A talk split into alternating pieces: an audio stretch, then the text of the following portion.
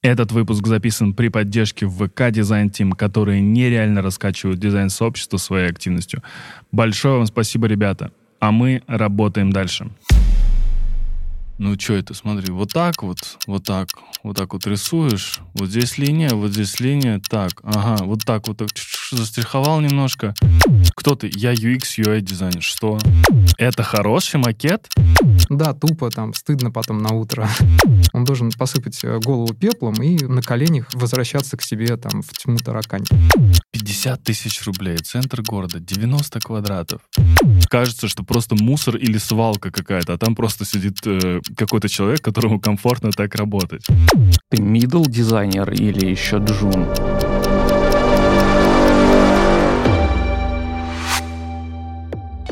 Всем привет, это подкаст не о дизайне, где мы говорим с дизайнерами не о дизайне, но и о дизайне говорим тоже.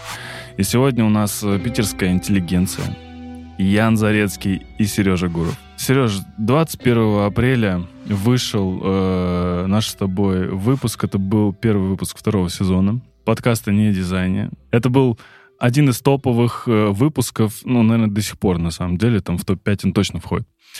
С Яном мы, кстати, э, знакомы были сюда по Фейсбуку. Мы как-то вот у нас какое-то общение происходило в Фейсбуке, там в комментариях, где-то мы пересекались в каких-то постах.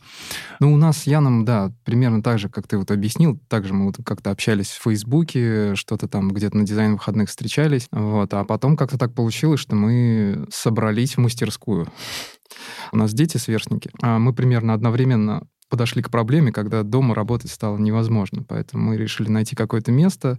Сначала нашли какой-то... Э... Не какой-то, это самый настоящий чердак в центре Петербурга, соседнее здание от Эрмитажа, буквально к нему примыкающее. Да, миллионная на улица. миллионной улице. И на наш чердак э, вход был либо через Дворцовую площадь, либо через Марсово поле. Примерно так вот. Сначала ты заходишь во двор. Ну, это классический питерский двор. Там каретницы такие большие, деревянные, старые. Во второй двор заходишь, минуешь стаю котов, открываешь дверь под таким ржавым козырьком, и по узкой-узкой лестнице поднимаешься, никакого лифта ни в коем случае, на самый последний этаж. Вот заканчиваются квартиры, а ты продолжаешь подниматься еще выше. Притом это была классика вообще, потому что где-то был такой мем про питерские дворы. На третьем этаже у нас то ли бордель был какой-то, то ли там массажный салон. А мы там, получается, на самом верху сидели. И на каком этаже, получается? Пятый. Это под крышей. Под крышей, да. Это была типа проблема как После раз. пятого этажа то, что... Потому что было очень холодно, а летом э, там же у нас открывается сезон путешествий по крышам. вот. И у нас прямо по нашим головам, можем так сказать, гуляли вот эти вот люди, а потом за ними бегала Росгвардия. И ночью бегали там. Вот, Они после этого протекают э, тоже на наши же головы. Бля, это же, это же такая романтика в Питере по крышам, а оказывается, что нельзя. Или в этом, в этом и романтика. А, то есть романтика в том, чтобы за вами еще и... Да, ты берешь девушку, залезаешь на крышу и бегаешь от гвардейцев.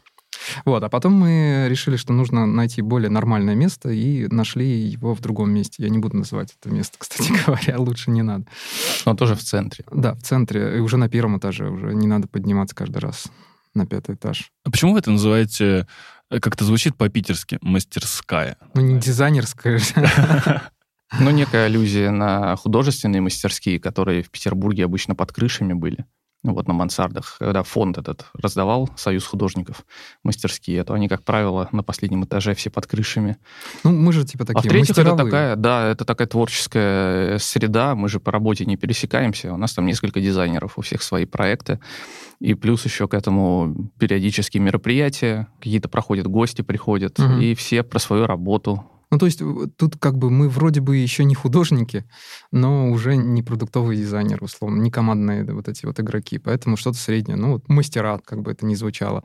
Хорошее русское слово, мастерская, прекрасно. Вот, и в целом как бы вообще тоже было такое желание превратить это в какую-то точку притяжения, потому что в Питере, вот я всегда жаловался, что вот в Москве у вас куча дизайнеров, вы постоянно встречаетесь, у вас тут много разных тусовочек, да, там. Вот. А в Питере в целом никто никогда особо не встречался. Ну, то есть кто-то на коротке знает, ну, вот и все, там на пару встречаются, ну, как мы с Яном там, или с Пашей Мильяновым. Вот. А тут появилось это место, куда можно действительно позвать, И не просто напиться там, да, а пообщаться за дизайн, за искусство, последний раз спорили. Вот. Туда приходят люди, которые один раз просто приходят, да, а потом стесняются, например, или ждут приглашений. Либо вот, как у нас мы познакомились, к примеру, с Полиной, Полина Лемье, она приезжает к нам ну, в свободное время. Из Москвы приезжает, приходит к нам, работает, сидит, потом уезжает. Да, то есть это такой формат, ребята, я тут неподалеку, можно зайти, Угу. встречаемся, пьем чаи и не только, общаемся. Да. В целом это же квартира, то есть там даже есть кровать, нормальная кровать. Ничего себе, можно даже остаться, Да. если задержался. Вы говорите, что это в центре. Сколько в центре это стоит? И сколько это квадратов вообще? Я думал всегда, что это около сотни квадратов. Ну, 90. 90. Нам это досталось за 50 тысяч рублей. Офигеть. При этом нам разрешили трогать все, кроме лепнины. То есть мы покрасили стены. До сих пор, короче, мы находимся вот в этом состоянии ремонта. Она пустая была, да. Мы сами притащили свою мебель, обустраиваем как хотим. Сейчас планируем там вывеску сделать. Очень 50 удобно. тысяч рублей. Центр города. Мгм. 90 квадратов. Первый этаж. Мечта вообще. Четыре человека. Ну, сейчас же многие уехали, и цены опустились. То есть в Питере сейчас в целом квартиры можно найти сильно дешевле, чем раньше. Как думаешь, в Питере больше свободных дизайнеров, а.к.а. арт-директоров, художников, чем в Москве? Я не думаю. Мне кажется, в Москве просто здесь больше людей. Просто тут есть э, такая штука, что вот, например, ты начинаешь там, я не знаю, джуниор-дизайнер какой-нибудь, ты постоянно мечтаешь, что тебя будет звать какая-то крупная компания, крупный продукт какой-нибудь, там, Google, я не знаю, тебя позвал. Вот ты гордишься этим, всем об этом рассказываешь. А потом наступает какой-то момент, когда, ну, это вот сейчас про себя, когда ты никому не нужен. Ну, потому что у тебя слишком много опыта, и они заранее думают, ну, Гуров, наверное, очень дорогой, ну, вообще не имеет смысла к нему обращаться, да и вообще. И это проблема, потому что мы как бы, ну, я вот в каком-то смысле в вакууме таком нахожусь, ко мне никто не приближается. С одной стороны, здорово, потому что я вынужден искать какие-то собственные активности. С другой стороны, конечно, минус. И Питер в таком случае становится таким идеальным местом то есть я вроде как бы спокойно, сам по себе, если что, сюда приезжает, если что, я сам могу приехать там в Москву. А в Москве, ну вот Башев как-то сказал, что Москва — это большой офис. Ну, типа, хорошо жить в офисе? Можно? Можно. Ну, хорошо ли? Ну, Дома лучше. Дома лучше. Что изменилось за этот год? Так, тогда я работал еще в БНГ. Сейчас ты уже не работаешь там? Да, сейчас нет. Мы закончили все наши активности в декабре. Я читал последний интенсив в феврале, ну, который был обещан уже просто. И все, и мы как бы свернули наше сотрудничество. В марте запустил интенсивы со всей этой ситуацией. Я думал, что просто вот людям, наверное, сейчас нужно переключиться на что-то. Потому что это же реально была какая-то вот такая ситуация, когда вся страна вошла в какую-то депрессию на 5 дней примерно. То есть я там за эти 5 дней килограмма 4 потерял. И я подумал, что необходимо срочно это выводить. То есть каким-то образом. А, Я подумал, что давай я сделаю интенсивы на пару дней за какую-то приемлемую сумму. Тогда я еще минимальную вообще поставил. И оказалось, что это круто работает. Ну, то есть мне очень понравилось, поскольку я задумал изначально как разовый такой, ну, легкий жанр. Там на два дня собрались, разбежались. Но потом оказалось, что все ребята, которые пришли на первый интенсив, они тут же перешли на второй, потом на третий сейчас уже записались. Я понимаю, что это некая серийная вещь, совершенно неожиданно для меня. И она мне даже нравится больше, чем э, какие-то курсы. Поэтому я вот пока что идею с курсами отложил, и мне прям вот нравится то, что вот эта серийность, ребята, студенты, которые самого начала вот они рядом до сих пор, я вижу просто их рост какой-то, да, то есть я могу в этом смысле получить для себя обратную связь. Это вот то, что прям самое важное такое новое произошло. Я видел э, работы твоих студентов, почему-то они мне не показались стандартными, знаешь, такими работами, которые привыкли люди видеть э, в онлайн-школах обычных. Это не коммерческие работы, они такие какие-то интересные, что ли. Я сейчас вспомню, знаешь, там были буквы, и эти буквы, они как-то расходились то как облачка, то как лучи. Но это еще из прошлого года. А В прошлом году я интенсивы посвящал больше пропедевтике. Соответственно, мне самый удобный был формат, это формат какого-то постера, плаката, там, ну, вот что такое. Сейчас я вернулся, конечно, обратно э, к вебу, потому что мне снова стал интересен этот формат интерактивный. Много интересных мыслей э, на эту тему появилось. И мне просто интересно над этим работать. А, вот еще, кстати, момент. Хотя, может быть, я потом пожалею, что сказал об этом. В марте я понял, что из меня идет книжка. как-то вот все эти события на меня как-то так сильно надавили, что книжка пошла изнутри сама. То есть я очень быстро написал первые две главы, я решил их превратить э, в статьи, они до сих пор лежат, мне просто надо как-то их сверстать. О чем книга? А книга Вкратце. по сеткам какое-то время назад. Я встречался с Лаптевым. Владимир Лаптев, который вот написал книжку э, «Модульные сетки», многостраничном издании. Я его спрашивал, вы не хотите сделать вот какую-то пятую редакцию? Там, по-моему, четыре редакции этой книги, он ее постоянно дорабатывает. Вот. Не хотите написать пятую редакцию, но так, чтобы вот ее посвятить еще вот там э, интерактивному формату, чтобы была глава с интерактивным форматом. Я готов помочь всем, чем могу. То есть там набрать примеров, как бы используйте. Вот. Он сказал, что нет, э, он не готов, потому что это как бы тема не его, он не знает, с чем здесь э, сталкиваться. Ну и в целом так сказал, ну хотите, вот вы и напишите. Вот, я ему так ответил, что, ну, типа, кто я такой вообще, ну, чтобы вот вы, понятно, вы там преподаватель, преподаете. Он говорит, ну, знаете, какое у меня образование? У меня образование радиотехника. Так что не боги горшки обжигают, поэтому давайте сами. Я вот как-то долго ходил с этой мыслью и подумал, что, ну, никто не хочет писать, но давай я все-таки попробую написать. Пусть она будет э, не полной, там, и первый блин комом, но, блин, она будет хотя бы. И я начал копать всю эту информацию. Начал с того, что просто пошел от интерактивного формата, пытаюсь описать, что это такое, очень кратко, так скажем. Ну и от этого, соответственно, дальше уже э, прыгать. По сути, все вот эти интенсивы, которые я сейчас веду, это, по сути, главы. Вот, я надеюсь, так дальше и пойдет. То есть одновременно будут и интенсивы, и вот написание этой книжки. Ты сейчас делаешь какие-нибудь коммерческие проекты? Да, это такой баланс, который приходится выдерживать. Проблема в том, что меня как бы разрывает на две части. То есть, с одной стороны, я должен преподавать, с другой стороны, как-то работать. Вроде меня кормит образование, образовательная деятельность. То есть мне не нужно много денег, у меня машины-то даже нет. Но все равно мне нужно я не хочу быть только преподавателем, я хочу быть вот практикующим преподавателем. Поэтому я стараюсь все-таки брать проекты, хотя финансово мне это невыгодно, ну, по сравнению там, с тем же э, интенсивом каким-нибудь. Но я беру именно, чтобы не потерять чутье, там, чтобы руки ничего не забыли, чтобы не превращаться вот это в карманного арт-директора э, там, агентского какого-то, который, к сожалению, не может рисовать и теряет вот эти свои навыки. Поэтому берусь, но берусь за что-то, что интересно. Иногда могу взяться просто даже бесплатно потому что мне, допустим, просто нравится э, тема. Это в основном какие работы, какой дизайн? А разные. Мне просто если тема цепляет, то я могу сделать. Понял для себя, что вот дизайн — это некий способ познания для меня. То есть это не просто как бы способ там заработать себе на жизнь, но и что-то понять. И в этом смысле я как раз студентов стараюсь перетягивать на эту же сторону. Потому что коммерческие проекты — это проекты, которые решают конкретные задачи. Ну, то есть вот задачи клиента. Но я на своем курсе решаю задачи не клиента, я решаю задачи и проблемы конкретного студента.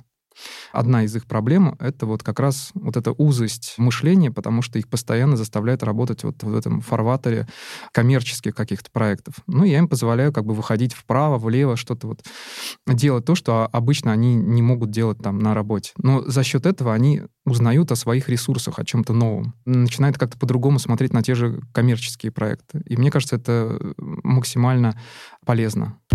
Как вы познакомились вчетвером и как вы решили собраться?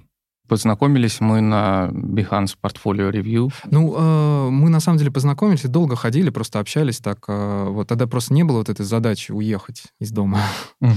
Вот. А когда детям стало по 4 года, то это прям назрело. Ну, в общем, да, так как все общаются, витала в воздухе идея. Э, самое, по-моему, еще продуктивное в том, что мы, не, мы же не являемся никакой студией и творческим образованием каким-то цельным у всех свои проекты и свои работы, поэтому всегда можно пообщаться и расширить. А это вот мне, кстати, был следующий вопрос. Вот э, приходишь ли ты к Сереже и говоришь, О, Серег, да, в монитор заглядывая. Серег, ну скажи. Нет, обычно я, наоборот, к Яну пристаю. Слушай, у меня тут идея, я понял, наконец, вот это вот так вот надо объяснять. И Ян такой, ну да, да, давай потом. Ну не так, Илона, что... Не, ну в этом и смысл, конечно, Ян чтобы... очень любит спорить просто. Ну, он, качественно спорит, поэтому я его использую. Я не вот люблю этом спорить, это неправда. Как будто бы и правда сейчас была. Нет, конечно, в этом и смысл, что э, все в своей какой-то сфере, а главное, что еще у нас разные круги знакомых есть, поэтому периодически кто-то кого-то в гости зовет, кто-то приходит. На мой взгляд, опять же, это полезно. Выходить за рамки того, что тебе на работе только делегируется, смотреть шире, тогда получаются какие-то нестандартные, неожиданные решения. Ну, у нас вот сидит Паша у нас откуда? Паша продуктовый дизайнер в МТС. Точно. А Вера, она в, в скиллбоксе и в лог-машине. Вы как-то неофициально называетесь? Мастерская. Мне кажется, нужно что-то вот придумать обязательно. Вот вы же хотите повесить вывеску? Ну, у нас просто знак будет, Абстрактный. Знак, символизирующий композиционные принципы. да. Не, ну на самом деле было такое, что вот, ну окей, давайте это будет мастерская номер ноль, а потом вот дальше седьмая, восьмая, десятая, и вот филиалы по всей стране мастерские. Как раньше назывались мастерские э, в Питере, там, в 80-х, 70-х? Я думаю, так и назывались. Мастерская художника, да. Вот. Ну, там есть все, что нужно мастеру для того, чтобы что-то делать.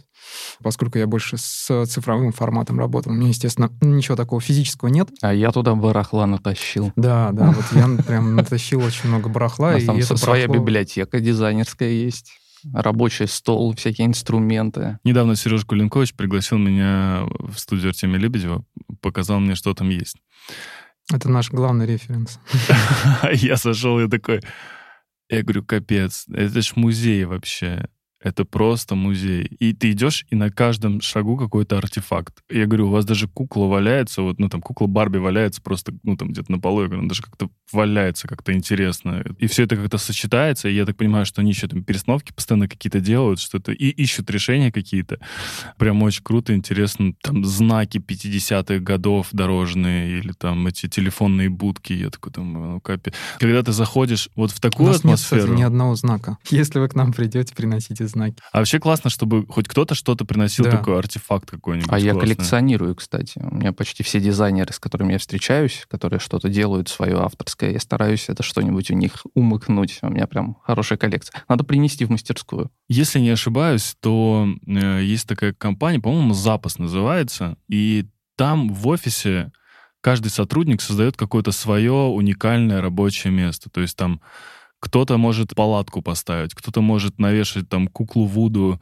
Кажется, что это просто мусор или свалка какая-то, а там просто сидит э, какой-то человек, которому комфортно так работать. В чем вам интересно работать? Как должно выглядеть помещение, в котором э, работать вам комфортно? Ну, у меня референс, кстати, к мастерским художника. Там очень любопытно. Это, наверное, напоминает э, историю про студию Лебедева чем-то. Как правило, у художников очень много всего вокруг, и абсолютно все имеет э, какое-то отношение к работе или к жизни самого художника, который там проводит много времени. Поэтому, заходя туда, ты прям буквально погружаешься в жизнь и рабочую атмосферу человека. Это всегда очень интересно. И при этом там довольно любопытная степень творческого какого-то беспорядка есть. То есть вроде бы хаос, а вроде бы рабочее место, стол расчищен, холст натянут, красочки лежат. Вот, наверное, что-то вроде, хотя, наверное, дизайнерам, которые в диджитале работают, у нас поменьше таких инструментов. Но вот атмосфера, наверное, должна быть какая-то такая, чтобы ты пришел и пошли бы мысли про дизайн, про теорию, про восприятие жизни и про анализ всего происходящего.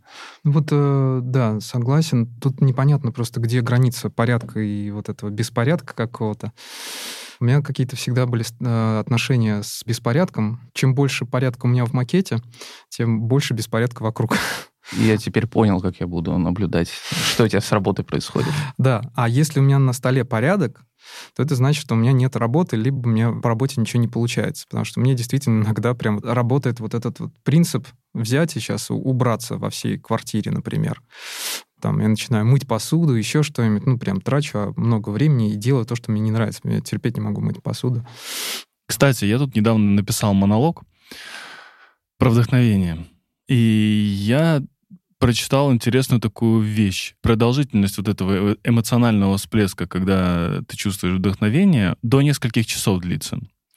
И я такой думаю, так вот почему я за полчаса могу что-то придумать, какую-то концепцию, и за полчаса ее быстро накидать. Не укладывалось в даже ты можешь ходить два месяца, и вообще у тебя по этому проекту, ну, вообще ничего не идет. И ты такой за 20 минут такой, я все понял, я все решу сейчас. И ты накидываешь за 20 минут. Как у вас происходят эти вспышки? Это же синтез как раз, вот то, о чем я говорил. У тебя где-то там вот в голове происходит синтез. Когнитивная психология, там вообще в целом психология, вполне хорошо знакома с процессом анализа, то есть вот как наш мозг анализирует что-то. Но мы совершенно не знаем, каким образом он синтезирует.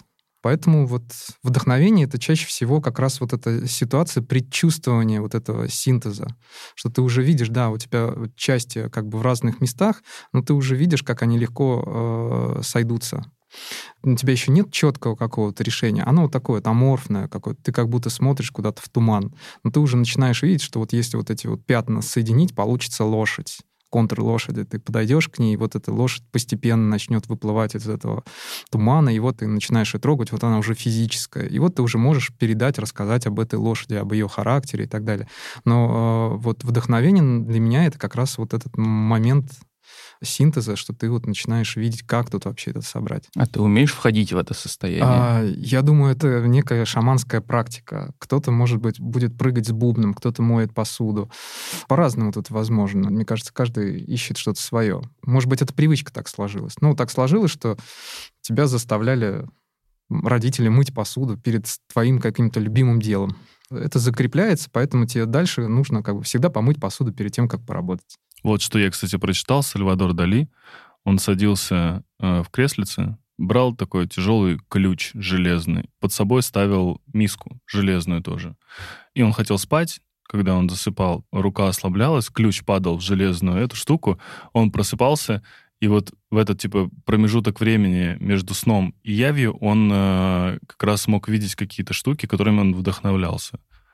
Но это классические эти э, сюрреалистические практики, то есть они там еще с начала прошлого века этим занимались, экспериментировали. То есть, к примеру, не спали по несколько суток и сочиняли стихи. Еще вариант автоматического письма они проверяли. Там каждый писал по строчке, потом все это просто доставали случайным образом и получали стихи. Вот. Ну, то есть это чисто сюрреалистическая такая практика. Мне кажется, если веришь в это, то это сработает так же, как в любой вот, практической психологии. Может быть, здесь еще идет вопрос какого-то расслабления, потому что есть такой фотограф Георгий Пинхасов. В свое время он сказал, что одни из самых ценных кадров, которые у него получились, они все в себе содержат какую-то случайность, которую фотограф не видит в момент съемки. Ты фотографировал одно, проявляешь кадр, и видишь, что там совершенно не то, что ты хотел запечатлеть, но от этого фотография только выигрывает, потому что там есть что-то, что, проходя через фотографа, обретает некую ценность в этом плане, наверное, момент вдохновения, он тоже связан с каким-то элементом случайности и с каким-то элементом вот э, расслабленности, когда ситуацию надо отпустить, перестать ее вот прям продумывать, отвлечься на что-то другое тогда появляются вот эти вот интересные находки. Сейчас скажу как э, стендапер, знаете, а было ли у вас такое? Ложишься спать и такой, думаешь, рисовать, рисовать. Ну, вот нарисовать лицо, да? Ну, что это, смотри, вот так вот, вот так, вот так вот рисуешь, вот здесь линия, вот здесь линия, так, ага, вот так вот, так, застриховал немножко. Типа, я умею рисовать, ну, типа, проснусь, нарисую, просыпаешься, рисуешь, ты такой, черт, в моей голове это было идеально вообще. Это не сработало. Или знаешь, да, когда ты ложишься спать, думаешь о том, что можно вот так вот, тут, тут, тут, тут какой-то стих классный ты придумал, ты думаешь, вау, я такой классный стих придумал, просыпаешься, такой читаешь на утро, это... Нет, я бы предпочел это удалить. У меня так не бывает. Я после таких состояний заснуть не могу. Мне надо встать и попробовать сразу сделать, иначе это не, никак. Да, есть такое. Ну, и, и у меня такое постоянно. Я так логотипы рисую, так пальчиком вожу, так по подушке. Там не спится, я такой, а, подожди, сейчас вот так вот, вот так вот, вот так. Да, отлично, все, все, давай теперь спать. Может быть, это уже связано с возрастом. Сейчас я стараюсь перед сном вообще ни о чем не думать потому что стоит зацепиться за какую-то тему, и мозг сам начинает просто ее есть, есть, есть, и вот пока она не закончится, она же никогда не закончится. Я из-за этого свой телеграм-канал когда-то завел, потому что нужно было что-то, чтобы это закончить. И поэтому брал и начинал писать. Да, тупо, там, стыдно потом на утро. вот, но ты как бы записал и заснул, все. Согласен, абсолютно. Но да, иногда бывает стыдненько.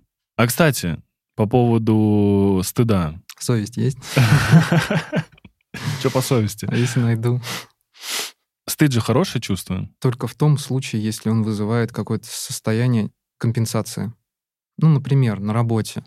Ты работаешь, работаешь, и не нравится, как ты работаешь, и тебя увольняют. Говорит, ну, слушай, вот а мы думали, ты ого-го, а ты вот, ну, ящики из-под бананов. И тебе стыдно за самого себя. И за себя, и за них, и вообще за все вот это. Вот. У меня это обычно включает сразу процесс э, компенсации. Я вот сейчас докажу. Все пожалеете, условно говоря. Понятно, что через какое-то время эмоции уходят, и понимаешь, да кому доказывать вообще, зачем все это? Но желание все равно как бы вот сделать что-то, доказать для самого себя, все равно остается. Я это прям использую как ресурс.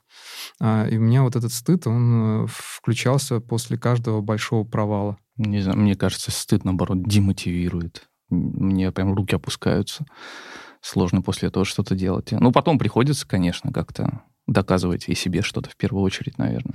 У меня со стыдом э, и совестью есть одна интересная история. Ну, как интересная, может, интересная. Года четыре мне было, может быть, пять. Вот. И я что-то такое сделал, за что мне мама начала ругать. И вот она меня ругала каким образом? Она меня никогда не наказывала, там, телесно, условно, да? А она вот со мной разговаривала. И вот она мне говорила, ты бессовестный, ты бессовестный, у тебя совести нет. А я не знал этого слова ну, типа, совестный, бессовестный. То есть я не знал, что это такое, поэтому я наугад отвечал. И вот она меня спрашивает, ты бессовестный? Да. И она такая, ты бессовестный? Я так понимаю, нет, неправильно ответил, надо говорить нет. Так работает, кстати, с заказчиками. Это хороший макет? Ты такой, ну да. Он такой, это хороший макет? Нет, нет, так не работает. Если я даю э, макет, то я уверен, что он хороший. Я уже давно не, не даю только картинки. Я приношу картинки, показываю просто как иллюстрацию своей логики. Я им рассказываю логику, и они уже, ну, как бы им бессмысленно э, что-то комментировать в макете. А если они откомментируют, я скажу, ну, смотрите, тогда вот здесь вот ломается логика, которая вам понравилась. Вот, вот так и так. Можно, конечно, поправить, но это будет стоить вот столько-то, столько-то, потому что мы меняем логику все прозрачно, все видно. Они тут же оценивают свои какие-то потери, риски там. И, соответственно, так, ну окей, оставляй так. Это в целом как бы фигня, неважно. Когда вам последний раз было стыдно за свою работу? Последний раз, когда мне было стыдно, прям вот так вот, за себя, это когда я увольнялся из роботов.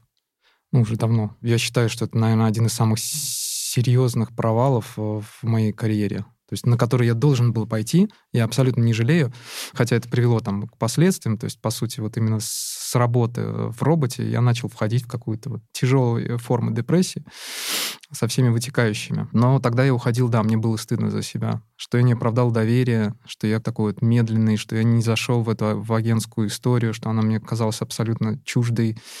Вот, я понял, что я совершил ошибку и тем самым подставил других людей, и мне стыдно вот за это. Я, кстати, вспомнил абсолютно аналогичную ситуацию. Не так давно, правда, было. Тоже, да, согласился на проект, и в итоге в процессе работы стало понятно, что ну, я его просто не вытащу по совокупности причин, но основная моя ошибка была в том, что я неправильно интерпретировал просто клиента. То есть клиенты же не всегда понимают и могут выразить то, что им нужно. Я не сумел считать. В итоге договоренности были одни, в итоге проект затянулся на полгода, договоренности все поменялись, и мне пришлось отказаться от проекта. И это было стыдно, но, пожалуй, это ну, единственный вариант. Э, это разорвать отношения, там, вернуть авансы, если они есть. Потому что ну, проект в любом случае не сложится по-другому никак. Отказ от сделки лучше самой сделки. Да, но это прям ошибка. То есть я понимаю, что люди там время, наверное, потеряли, и это плохо. Не могу его компенсировать, ну да, это стыдно. Это непрофессионально с моей стороны было. Когда в последний раз вы говорили слово «ненавижу», и к чему это относилось? К работе. Ну да, ночью сидеть надо, что-то делать, и ты такой прям... Ну, я стараюсь не бросаться такими словами. Ну, я, может быть, немножко суеверный. Мне кажется, все возвращается вообще. Ну, я, кстати, часто недовольный. Вот Сергей сейчас подтвердит, наверное. Я, я регулярно что-нибудь там ненавижу. Но я трудоголик. У меня с работой созависимые отношения. А я нет. Ну, то есть я одновременно люблю свою работу и беру ее столько, что потом уже просто нет силы совершенно делать. Я ненавижу себя за это, но при этом сажусь и и все равно ее люблю. Не знаю. Есть две фразы, э, мне просто вот они в голове всегда как-то вот э, сочетаются. Есть фраза Ницше, которую все знают, да, что нас не убивает и делает нас сильнее. Есть вторая фраза Буковски. То, что мы любим больше всего, нас э, больше всего и убивает. Вот на самом деле на эти фразы, мне кажется, нужно смотреть в связочке. Я читал книжку в прошлом году Эрика Булатова «Живу дальше». И он там, значит, э, молодой московский художник приходит э, к Фальку, перед которым испытывает такое благоговение, показывает свои работы. Вот, и Фальк, собственно, сам спрашивает, а вам-то нравится то, что делаете-то? Булатов говорит, нет мне не нравится. То есть я считаю, что вот я никак не могу попасть типа там в искусство, и я вот постоянно испытываю какое-то вот странное ощущение по поводу своих всех работ. А, а Фальк ему сказал, пока вы это испытываете, вы художник. Вы делаете что-то важное. Как только вы почувствуете спокойствие, что все нормально, я наконец художник, я вот делаю искусство, там, все, вы закончились как художник. Мне кажется, у дизайнера то же самое абсолютно. Нам сложно отпустить проект поэтому нам сложно его закончить. Чисто какая-то формальная история. Вот заплатили постоплаты условно, все, проект закончен. Но ты-то продолжаешь дальше, там, в другом макете это э, отражается. Бывает такое, что два или три проекта одновременно идут. У меня чаще всего получается, что эти два или три проекта как будто вот собираются вместе. То есть э, по факту я сразу работаю над тремя, и в целом решение там как-то похоже, но при этом визуал разный. И меня это немножко смущает, ну, побаюсь, потому что может получиться действительно очень два похожих дизайна. Плохо будет, неправильно по отношению к клиенту. По-моему, то же самое у меня, но меня спасает то, что я в разных дисциплинах работаю. Когда ты сегодня делаешь дизайн-систему, а завтра продолжаешь э, дизайн книги, их довольно сложно в этом плане пересечь. Но в этой же связи я не вижу ничего плохого в том, что дизайны начинают смешиваться. Это рукой, это работа с материалом. Если дизайнер классно работает вот с каким-то материалом, то пожалуйста, используй его везде, где ты можешь. Это же здорово. Есть там дизайнер одного шрифта, условно. Вот любят они шрифты, на нем все делают. Я все книги делаю на там, паре шрифтов, и мне это нравится, я его понимаю, я умею через него делать вот этими скупыми средствами выразительные какие-то материалы. Ничего страшного, пусть смешиваются. Ты меня успокоил. А почему мы всегда говорим о том, что ну вот художники к дизайну ближе, чем писатели? Ну, типа, мы же говорим искусство, подразумеваем художников, когда говорим о дизайне. Недавно был дизайн-просмотр, и я там рискнул э, высказаться на эту тему. А ты выступал там? Да, да. Первый раз меня позвали. Тут нужно понять контекст, почему для меня это сложно было сказать. Я начинал, получается, где-то лет 15 назад, как начинался День дизайнера. Э, дизайнер садился за компьютер, открывал, значит, э, artlebedev.ru, вот, и смотрел там, значит, бизнес-линч там и все такое. Тёма, конечно, был в этом смысле, ну, такой гуру, который всем объяснял, что значит быть дизайнером, как он себя должен вести, как он должен думать, как он должен одеваться. Мне это не сказать, чтобы нравилось, но я воспринял, что действительно то, что говорил Лебедев, что дизайн — это не искусство, а дизайнер — это не художник. Если дизайнер говорит, что он художник, гоните его в шею. Ему должно быть стыдно вообще. Он должен посыпать э, голову пеплом и вот э, на коленях э, возвращаться к себе там в тьму таракань какой-нибудь. Я чувствовал, что что-то здесь вот какая-то... Вот я не согласен внутренне, что ну все-таки это не так. Но сказать об этом вслух, это значит встретиться, ну, как бы столкнуться с Тёмой. И прежде всего со своим внутренним Тёмой, который у меня вот там остался. И я долго-долго, постепенно вот боролся с этим внутренним Тёмой и вышел на дизайн-просмотр и сказал, что на самом деле дизайн — это искусство. Я вот сейчас, как бы, используя твою площадку, тоже хочу это сказать, что дизайн — это искусство. Даже более того, дизайн — это одно из немногих искусств практического характера, такое же, как архитектура нам имеет смысл учиться у архитекторов, у архитектуры. И там, когда я туда залез, я на самом деле увидел, что там и методология, методы очень многие по архитектурному проектированию идеально подходят под э, дизайн проектирования. И в целом сейчас я стараюсь студентам, э, ученикам говорить о том, что Прежде всего, мы работаем с виртуальным пространством, создаем виртуальное пространство, в котором человек живет, перемещается, с которым он взаимодействует. И чем дальше в исторической перспективе, тем больше мы будем уходить в глубину этого пространства. И важнее будет не кнопочки, не вот то, что там видимое, материально условно, да, а вот эта вот невидимая архитектура, в которой мы существуем. Также в архитектуре есть стены, Но когда мы говорим о доме, мы прежде всего имеем в виду не стены, а вот это пространство между этими стенами. То есть оно составляет суть э, нашего дома. Точно так же и с интерактивным форматом, с вебом, с виртуальным. То есть архитектура всегда занималась таким витрувианским э, пространством, реальным пространством, а мы занимаемся несколько другим пространством, которое, в отличие от архитектуры, может быть многомерным вообще. Поэтому нам у архитекторов нужно учиться. Я помню даже, что мы как-то общались с Загорским Сашей, и он сказал такую мысль, я с ней абсолютно согласен, он сказал, что я очень завидую архитекторам, потому что у архитекторов в архитектуре есть основательность. Вот пришел архитектор с проектом торгового центра. При желании он может протянуть красную линию от своего проекта до создания там, человека и там, мира, там, до дней творения. В этом кайф архитектуры, то есть она проходит прям сквозь всю историю человечества. А у нас есть такое ощущение, что интерактивный дизайн появился там в 80-х. Вот. И это какая-то вот такая корочка даже, то есть не глубина даже, а корочка. У меня был студент, который сказал классную фразу. Он пришел на интенсив с мыслью, что дизайн по колено. Ну, то есть, ну, что там, дизайн там, вот в целом я уже как бы толком все знаю, и неинтересно из-за этого было. А ушел после курса с ощущением, что дизайн — это океан вообще. Кого-то это действительно пугает, а кого-то, наоборот, мотивирует. Вот кого мотивирует, это настоящие дизайнеры. Я бы на таких тратил время, тратил силы, общался бы, дружил и так далее. Потому что понятно, что это осмысленно для них. Это не просто какое-то событие. Там потусить с дизайнерами, поработать в Яндексе и там уйти куда-нибудь в торговлю. Это вот, скорее всего, люди, которые будут прям вот всю жизнь точить себя как инструмент. Если дизайн — это искусство, просто представляем себе, что, например, сайт и дизайн сайта — это картина. Когда его переделывают, это реставрация или переписать заново картину? Звучит как корабль Тисея, корабль, который регулярно ага. уходит в плавание, и у него там то одну доску заменят, то другую. С течением времени у него не остается ни одной доски, которая была изначально. Это все тот же корабль. Тут просто немножко другая еще вещь. Дело в том, что сайт ну, например, лонгрид какой-то, это не только картина, это еще и пространство. То есть э, это вот та самая проблема лонгрида, с которой я очень долго времени не знал, что делать. Да? То есть лонгрид-то длинный, а экран ограничен по высоте. Не знаешь, как верстать вообще. Вот э, исходить из экрана или исходить из целого лонгрида. Ты понимаешь, что и так, и так ошибка. Ну, то есть, если ты лонгрид в целом верстаешь, то чаще всего композиция будет ломаться.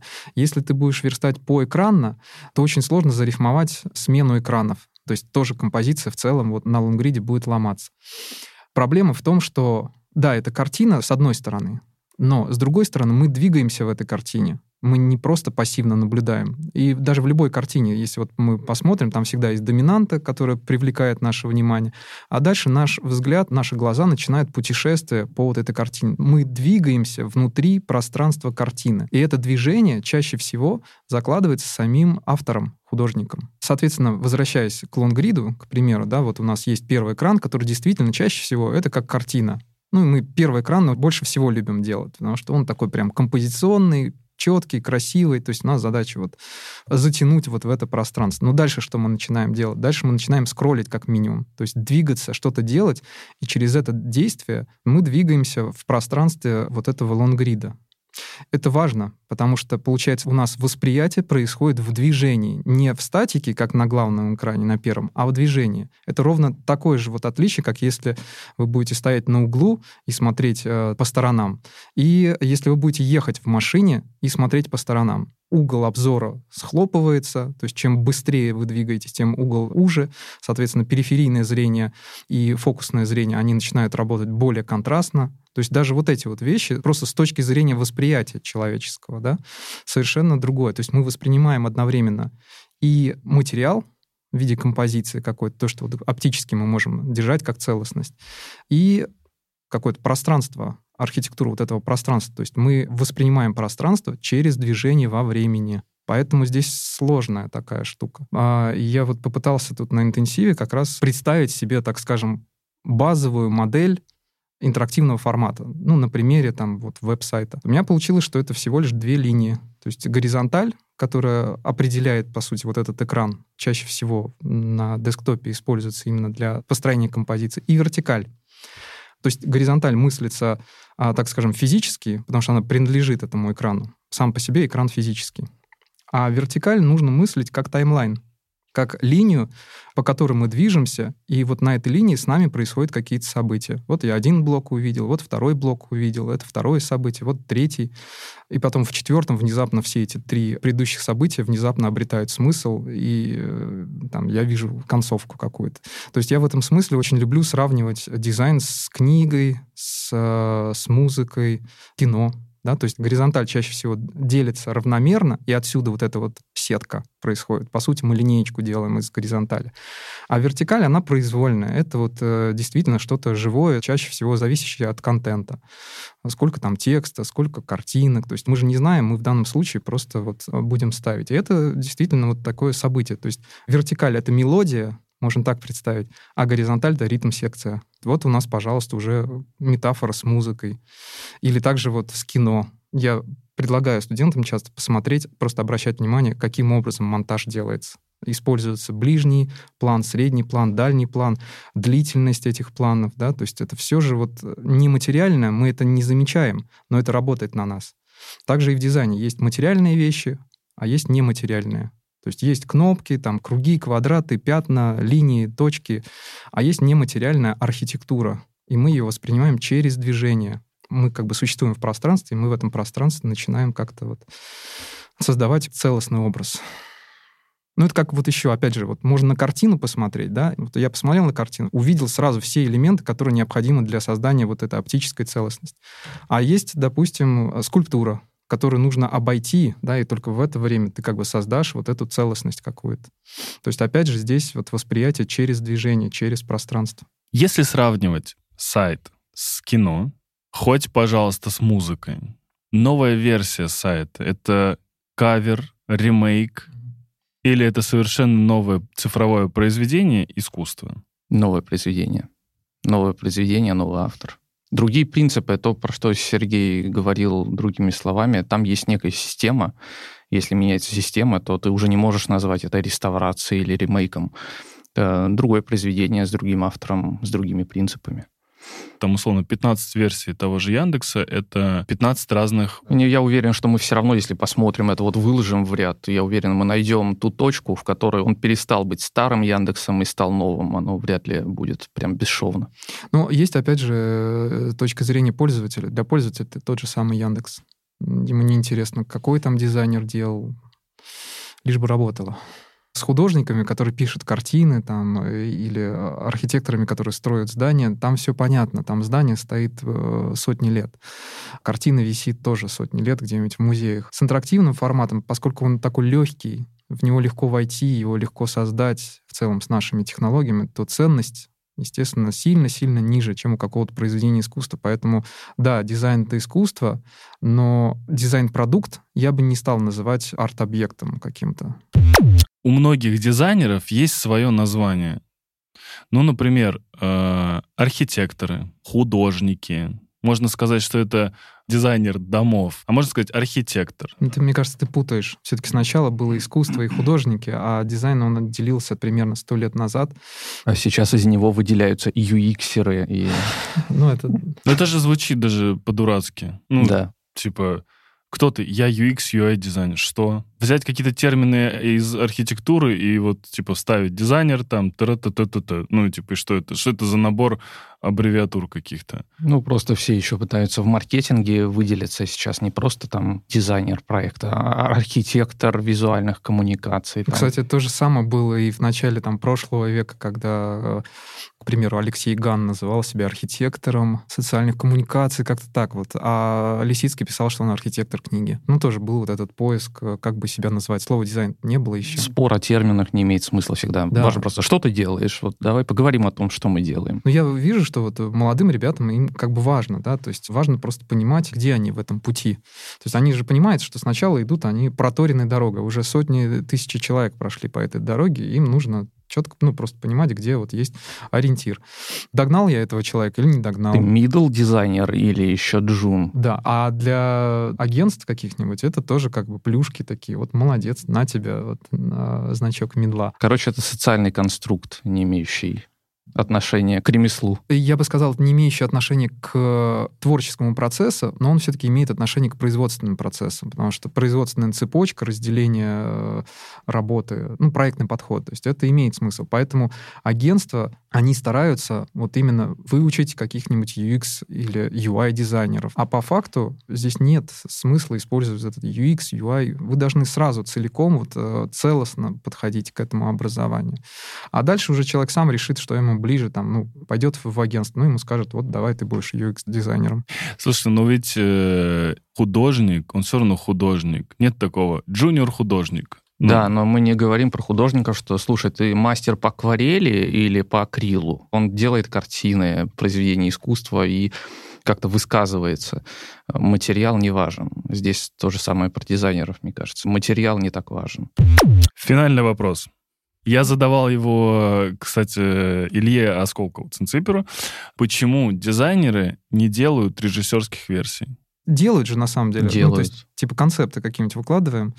Клиент не принял, а я все равно покажу, как оно задумано. А можно Посмотрите. так? Можно, осторожно.